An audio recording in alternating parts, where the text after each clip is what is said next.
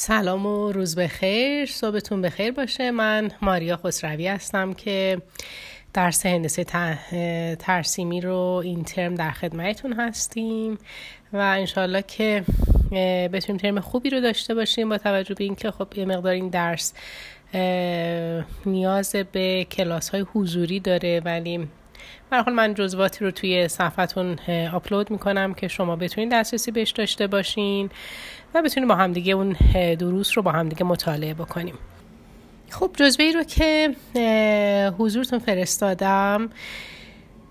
یه بررسی بکنیم از صفحه اول که برج میلاد رو به نمایش گذاشته و فصل اول رو شروع می‌کنیم و بعد یک در واقع سه تا صفحه رو صفحه H و F و P رو به نمایش گذاشته و یک تصویری رو توی این صفحه قرار داده که اپور این در واقع تصویر رو به روی صفحات P, F و H به نمایش گذاشته که ما تو این ترم می‌خوایم در واقع به نوع نگرش این ترسیم ها برسیم که چگونه می‌تونیم یک شیء سبودی رو به روی سه تا در واقع صفحه ای که آشنایی داریم از قبل که صفحات X و Y و Z هستند که یکی طول و یکی ارتفاع و یکی در واقع عرض هست رو به نمایش بگذاریم. البته با اصطلاحات جدیدتری که این درس با باش تو این درس آشنا میشیم. خب می‌رسیم به اصول هندسه ترسیمی و یک سری اهداف رفتاری رو برامون تعیین می‌کنه که در پایان هر فصلی قرار ما چه اطلاعاتی کسب بکنیم و به چه چیزهایی پاسخ بدیم. با هم دیگه مروری روی اینا می‌کنیم که توی این اهداف رفتاری که قراره توی فصل یک با هم دیگه بیاموزیم اینه که تاریخچه هندسه ترسیمی رو بتونیم بیان بکنیم. مفهوم هندسه ترسیمی رو همچنین و در واقع فرژه های اول تا چهارم و فرژه ها رو به روی صفحه ها تصدیح بکنیم یا اصطلاح قدیمیش اپور بکنیم و طول بود و ارتفاع رو بتونیم معرفی بکنیم و فرجایی رو که در نقشه کشی مورد استفاده قرار می‌گیرن رو بشناسیم. ببینید این درس در واقع پایه طراحی کردن شما محسوب میشه. چون شما با این بعد بایستی که طراحی و در واقع فکر سبودی داشته باشید. این درس رو خوب یاد بگیرید شما کد رو خوب یاد می‌گیرید شما طراحی کردن رو خوب یاد می‌گیرید شما صفحات رو خوب می‌شناسید شما می‌تونید تجسم فضایی بکنید. پس خیلی خوبه که بتونیم از اول این درس با هم دیگه خیلی صادق باشیم و تک تک جملات رو به خاطر بسپاریم و تصور بکنیم خودمون مسئله حل بکنیم خودمون به دنبال ایجاد چلنج های متفاوت برای خودمون باشیم که بتونیم در پایان واقعا یک فردی باشیم که یک دیدگاه کاملا سبودی بتونه داشته باشه.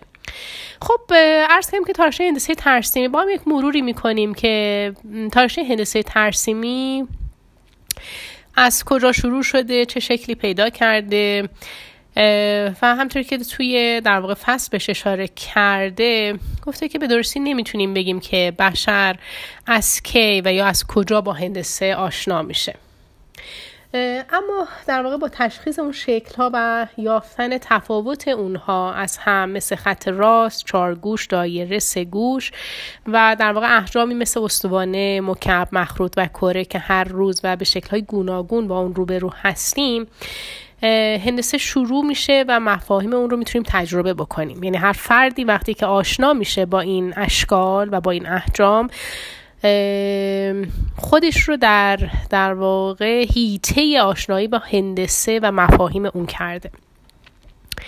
خب علمی که به کمک اون می‌تونیم بین نقطه و خط و سطح و حجم رابطه برقرار بکنیم در زندگی روزانه از اون استفاده می‌کنیم و در واقع مشکلات بسیاری رو می‌تونیم با اون حل بکنیم. مساحت بگیریم برحال و کارایی قصه هازا و به این ترتیب و بر طبق اون اسنادی که به دست اومده در واقع بشر از دیرباز با هندسه آشنایی داشته. هندسه جزء جدای ناپذیری از زندگی انسان بوده و مصریان باستان هم در, در واقع چند هزار سال قبل از میلاد با روش های هندسی آشنایی داشتند. اون ریسمان معروف مصری دارای در واقع دوازده قسمت متساوی بوده که با یک گره های مشخص می شده از این ریسمان برای استفاده زاویه قائمه استفاده می کردن و مجبور بودن که هر سال بعد از فرونشستن در واقع تقیان رودخونه نیل مرز زمین های کشاورزی رو دوباره تعیین کنند. خب این کار بدون استفاده از اصول هندسی یه جورایی امکان پذیر نبوده و در واقع ساختن حتی بناهای عظیمی مثل اهرام در واقع سه‌گانه و مجسم های غول پیکر و ساختمان های زیبا هم بدون اینکه ما بتونیم علم هندسه رو بدونیم و آشنا باشیم امکان پذیر نیست و ارتباط داره در واقع ارتباط نزدیک داره. خب اطلاعات موجود حکایت از اون داره که پایه گذاری در واقع مطالعه علمی در واقع هندسه به وسیله دانشمندان مثل اقلیدوس، فیساغورس، افلاطون، تالس، آپولونیوس و ارشمیدوس بوده که اینها رو همش حتی قوانین هندسه به نام این در واقع اشخاص هم وجود داره.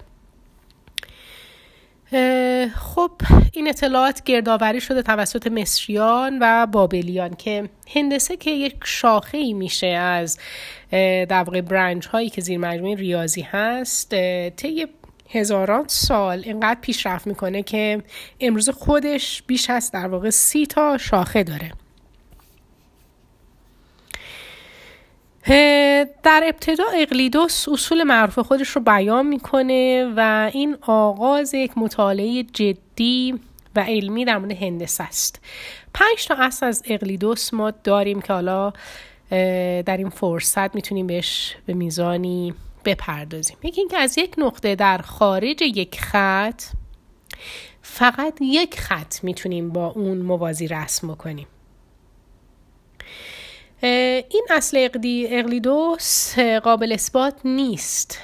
همچنین نمی‌تونیم اون رو ردش بکنیم که فلواقع این علم به همراه سایر علوم پیش میره و پس از قرنها می‌تونه با پیدایش زغال سنگ و کشف روش های نوین تولید آهن یک انقلابی رو در زندگی انسان ایجاد بکنه. انقلاب صنعتی. یک پدیده نوینی بوده که در واقع ایجاد میشه و دانشمندان اروپا بیشتر از در واقع کشورهای دیگه درگیر این مسائل بودند و اونها ناچار بودند که افکار خودشون رو به نحوی بیان کنند. از روزگاران گذشته برای ساخت مصنوعات انسانی نقشه کشیدن رایج بوده. این نقشه ها به اون که در بسیاری موارد بسیار خوب کشیده می شدن داره یک نقطه های کور و یک حالت مبهمی بودن. باید گفت که در این دوران یک تصاویر شبیه به نقشه امروزی دارای نمای افقی و عمودی توسط طراح آلمانی آلبرت دورر ترسیم می شده و بزرگانی مثل حتی لئوناردو داوینچی و ایوان کولبین و در واقع طراحانی مثل اون میمدن اینها رو رسم می‌کردند. ولی این طرح نقشه ها معماران و در واقع صنعتگران رو به درستی قانع نمی‌کرده. همطور که گفتیم یک نقاط کور و مبهمی توش وجود داشته. خب در این دوران صنعت با یک مسائل تازه‌ای روبرو بوده که در واقع نیاز به یک انجام محاسبات پیچیده و مشکل رو داشته و همینطور انجام در واقع جنگ های بزرگ در اروپا نیز یک سری مسائل جدیدی رو به وجود آورده بوده. سالهای 1746 تا 1818 یک سالهای مهمی رو در تاریخ هندسه رقم می‌زنه که گاسپارد مونه ریاضیدان مهندس و فیزیکدان بزرگ فرانسوی تو این سالها زندگی می‌کرده که مدتی هم تو ارتش فرانسه خدمت می‌کرده و به دلیل همین نیازها و مشکلاتی که بوده دنبال یک راه ترسمی بوده تا بتونه مسائل رو حل بکنه. و مطالعات اون سرانجام در واقع منجر به یک ابداع بزرگ میشه در سن 33 سالگی که به نام همون هندسه ترسیمی انجام میشه در سال 1779 که می‌تونه پی ببره که می‌تونه اجسام سبودی رو با تصاویر دو بودی معرفی بکنه. طوری که همه اندازه حقیقی باشه و جزئیات ساختمانی هم بتونیم توی اون طرحها در واقع به تصویر بکشیم. و به طور خلاصه می‌تونیم بگیم که هندسه ترسیمی در حقیقت یک مجموعه قواعدی است که به کمک اون می‌تونیم اون اجسام فضایی یعنی همون سبودی رو اونچنان که در حقیقت هستند به روی دو تا صفحه تخت که عمود بر هم به نمایش در میان رو در واقع نشون بدیم و به کمک اون مسائل هندسه فضایی رو در واقع به کمک دستورهای هندسه مسطحه حل و رسم بکنیم. و با این ابداعش تونست که نقشه جنگی رو به صورت اصولی و علمی تنظیم بکنه. هندسه های اختراعی او در رابطه با نقش های جنگی خیلی منحصر به فرد نبود ولی می‌شد به وسیله اون بسیار از مسائل رو به جایی که محاسبه بکنیم از طریق ترسیم حلش بکنیم. مثل کوتاهترین فاصله میان دو تا نقطه متنافر اندازه حقیقی مقاطع و اندازه طول قوس ها و قیس الهازا روش مونش سالها جزه در واقع اسرار ارتش فرانسه بود ولی خب پیشرفت سریع صنعت نیازمند یک زبان کامل و توانا بود و در واقع هندسه ای که مونژ اختراع کرد تونست وسیله کوشش طراحان و مهندسین دیگه رفته رفته کاملتر بشه و گویاتر بشه. مهندسین دیگه ای هم حتی در ایران وجود داشتن که تو این زمینه کار کردن از جمله استاد احمد بیرش که یکی از تعلیفاتشون هندسه ترسیمی و هندسه رقومیه در سال 1328 که توسط انتشارات دانشگاه تهران چاپ شده. خب ورود هندسه ترسیمی. و اینکه درک بکنیم جایگاهش رو در صنعت مخصوصا توسط صنعتگران میاد یک انقلابی رو در مبادلات صنعتی و طراحی به وجود میاره. به طوری که می‌تونیم پیدایش هندسه ترسیمی رو یکی از بزرگترین تحولات توی تاریخ هندسه بدونیم.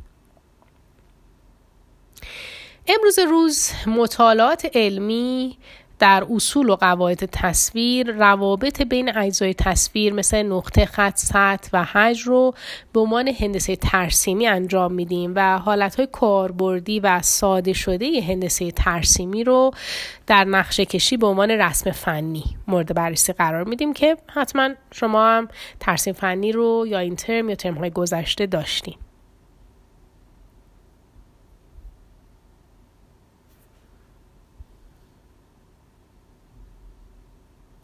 خب باید یادآوری بکنیم که در تصاویری که در ارتباط با هندسه ترسیمی هستند برای اون که این در واقع درک بهتری داشته باشیم به خاطر اینکه پیچیدگی مسئله زیاد در این هیته نقاط رو نامگذاری می‌کنیم ولی خب توی رسم فنی همچه اتفاقی نمیافته. ولی خب در مجموع هم تصاویر رسم فنی و هم تصاویر ترسیمی رو می‌تونیم بهش بگیم نقشه. خب بریم سر وقت مفهوم هندسی ترسیمی. بعد از اینکه حالا یک تاریخچه از هندسه ترسیمی گفتیم و لزومش که چقدر تونست موثر باشه در انقلابات و حتی در پیدایش نقشه بریم ببینیم که حالا به چه مفهومی هست این هندسه ترسیمی. هندسه ترسیمی در واقع نمایش یک چیز با تصاویر دو بودی از اونه و به تعداد لازم که حداقل دوتاست اون یک چیز می‌تونه یک نقطه باشه یک خط باشه سطح یا یک جسمی که حجم داشته باشه باشه. وقتی که ناظر مثلا اون جسم رو از روبرو نگاه می‌کنه باید اون رو بتونه روی صفحه روبرو که ما اون این صفحه رو به نام صفحه F از این به بعد می‌شناسیم که در تصویر یکی یک نمایش گذاشته شده بتونه ترسیم بکنه. و اگر از بالا در واقع تصویر رو ببینه باید روی سطحی که همون سطح افقی هست که از این به بعد به نام صفحه H معرفی میشه بتونه اون رو رسم بکنه که در شکل یک دو در واقع این صفحه به تصویر کشیده شده. از این تصاویر دو بودی می‌تونیم جسم سه بودی رو در واقع نتیجه بگیریم. پس به جایی که جسم سبم جسم فضایی که سبودیه و ترسیم اون هم مشکله ما تنها افاقه می‌کنیم به یک تصاویر دو بودی اون که روی صفحه های دو بودی نمایش میدیم. و هندسه ترسیمی برای رسیدن به این هدف یک دستورات خاصی رو داره و واژه ها عبارت های خاصی رو استفاده می‌کنه که ما در این درس بهش می‌پردازیم. مثل فرژه، نما یا تصویر، خط رابط، خط زمین. در تصویر یک سه در واقع تصویر سه بودی رو داریم که به روی دو تا صفحه H و F صفحه روبرو و در واقع صفحه افقی به تصویر کشیده شده. صفحه روبرو به این دلیل اسمش F که به اسم فرانتاله. و همچنین به این صفحه صفحه ورتیکال هم اطلاق میشه که اگر جایی کلمه وی رو هم دیدید به همین معنا استفاده میشه. صفحه بعدی یا افقی به اسم هوریزنتال که یک سطحی موازی با زمین یا خود زمین یا حتی سطح میز شما می‌تونه محسوب بشه. خب از اینجا بعد سعی می‌کنیم قواعد و در واقع واجه ها و عبارت هایی که در هندسه ترسیمی باشون روبرو هستیم رو تعریف بکنیم و از بعد از این الفاظ و واجه ها که استفاده کردیم بدونیم معنای دقیق این واژه ها چیه. اولین در واقع مبحث صفحات تصویر و فرجه ها هستند که وقتی ما دو تا صفحه عمود برهم رو به نام های در واقع ورتیکال یا روبرو و افقی هوریزنتال انتخاب می‌کنیم. این در واقع دو تا صفحه عمود برهم فضا رو در واقع به چهار ناحیه بازه یا فرجه بهش میگن تقسیم می‌کنه که توی, صفحه، توی شکل یک چهار به خوبی این تعریف بیان شده. این دو تا صفحه همطور که در شکل می‌بینین توی یک خط با یکدیگه مشترک هستند. این خط مشترک رو خط زمین بهش میگن. و این چهار تا فرجه رو به ترتیب فرجه یک، فرجه اول، فرجه دوم، فرجه سوم و همینطور فرجه چهارم نامگذاری می‌کنند که هر کدوم به تفکیک توی شکل ها یک پنج، یک شیش، یک هفت و یک هشت به نمایش, نمایش گذاشته شدند که هم فرجه یک هست فرجه اوله و به همین ترتیب تا فرجه چهارم. خب اغلب می‌تونیم صفحه تصویر سومی رو هم در نظر بگیریم که این صفحه رو نیمرخ یا جانبی میگن که در واقع بر F و H این صفحه عموده. در هندسه ترسیمی صنعتی فقط از فرجه اول که همون روش اروپایی هست و از فرجه سوم که روش امریکایی هست استفاده میشه در شکل یک نوع به تصویر کشیده شده. مبحث بعدی همسط کردن یا تصدیح کردن هستش که همسط کردن صفحات تصویر نامگذاری میشه. توی در واقع پاورقه توضیح داده که این همسط کردن به معنای تخت کردن یا صاف کردن تصدیح کردن یا حتی لفظ قدیمی اون که ما به کار می بردیم اپور کاری که برای آوردن یک فضای سبودی به روی در واقع سطوح دو بودیه. و تبدیل اون به صفحات تخته که بتونه برای ما قابل فهم باشه.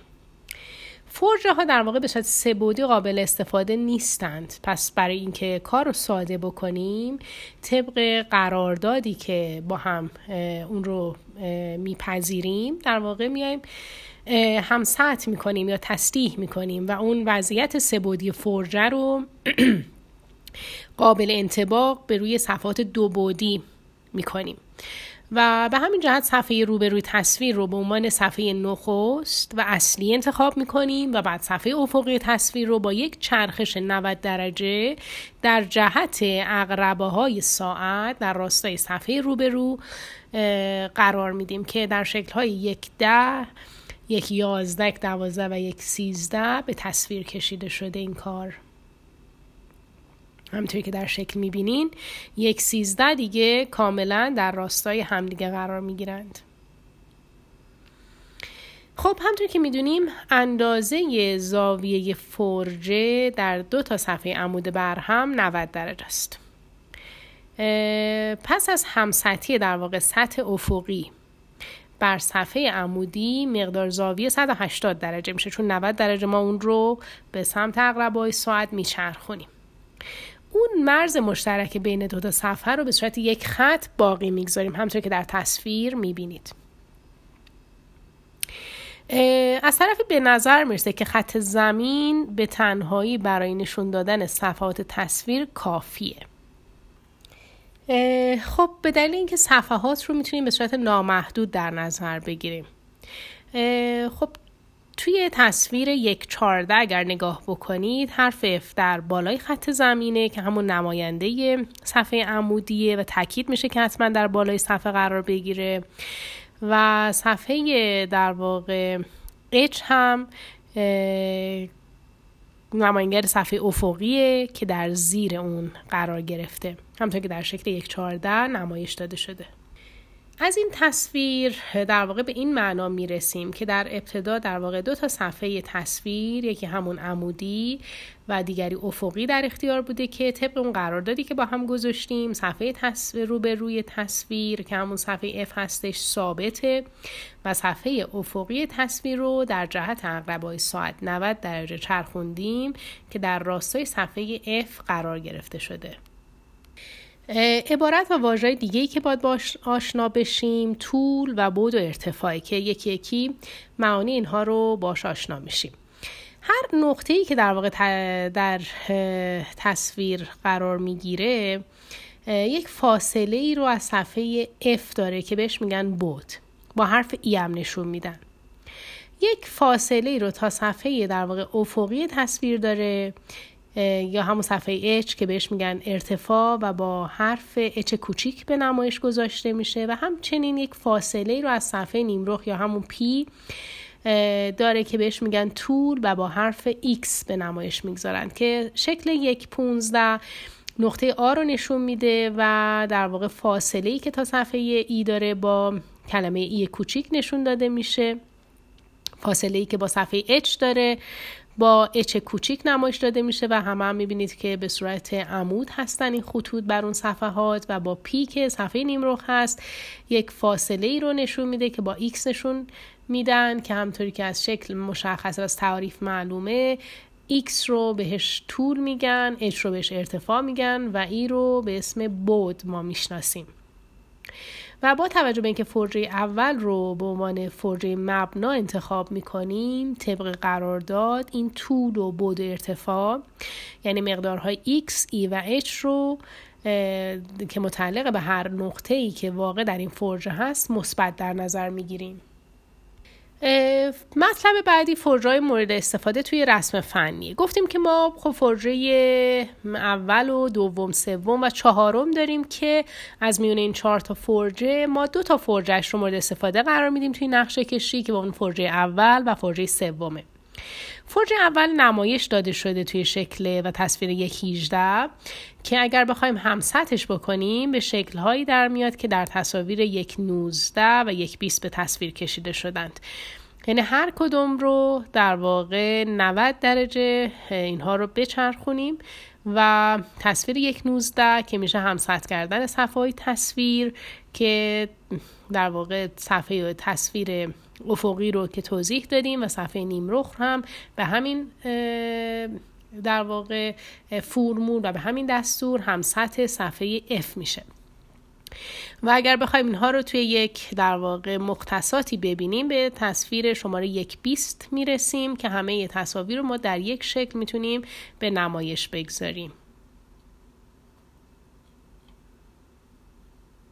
فرجه سوم هم توی تصویر یک 21 به نمایش گذاشته شده که بازم اینو اگر بخوایم که همسط بکنیم به شکل یک 22 می‌رسیم که صفحه H که در واقع جای خودش رو داره صفحه F پایین اون میفته و P هم همچنین پایین در واقع سمت راست قرار می‌گیره. و توی شکل یک 23 هم می‌بینیم و ببینید که توجه بکنید به نماد منفی و مثبت. ما توی فرجه یک همه مثبت هستن ولی توی فرجه سه همه منفی یعنی هم H منفیه هم در واقع F یا V منفیه و P هم به همین صورت منفی هست.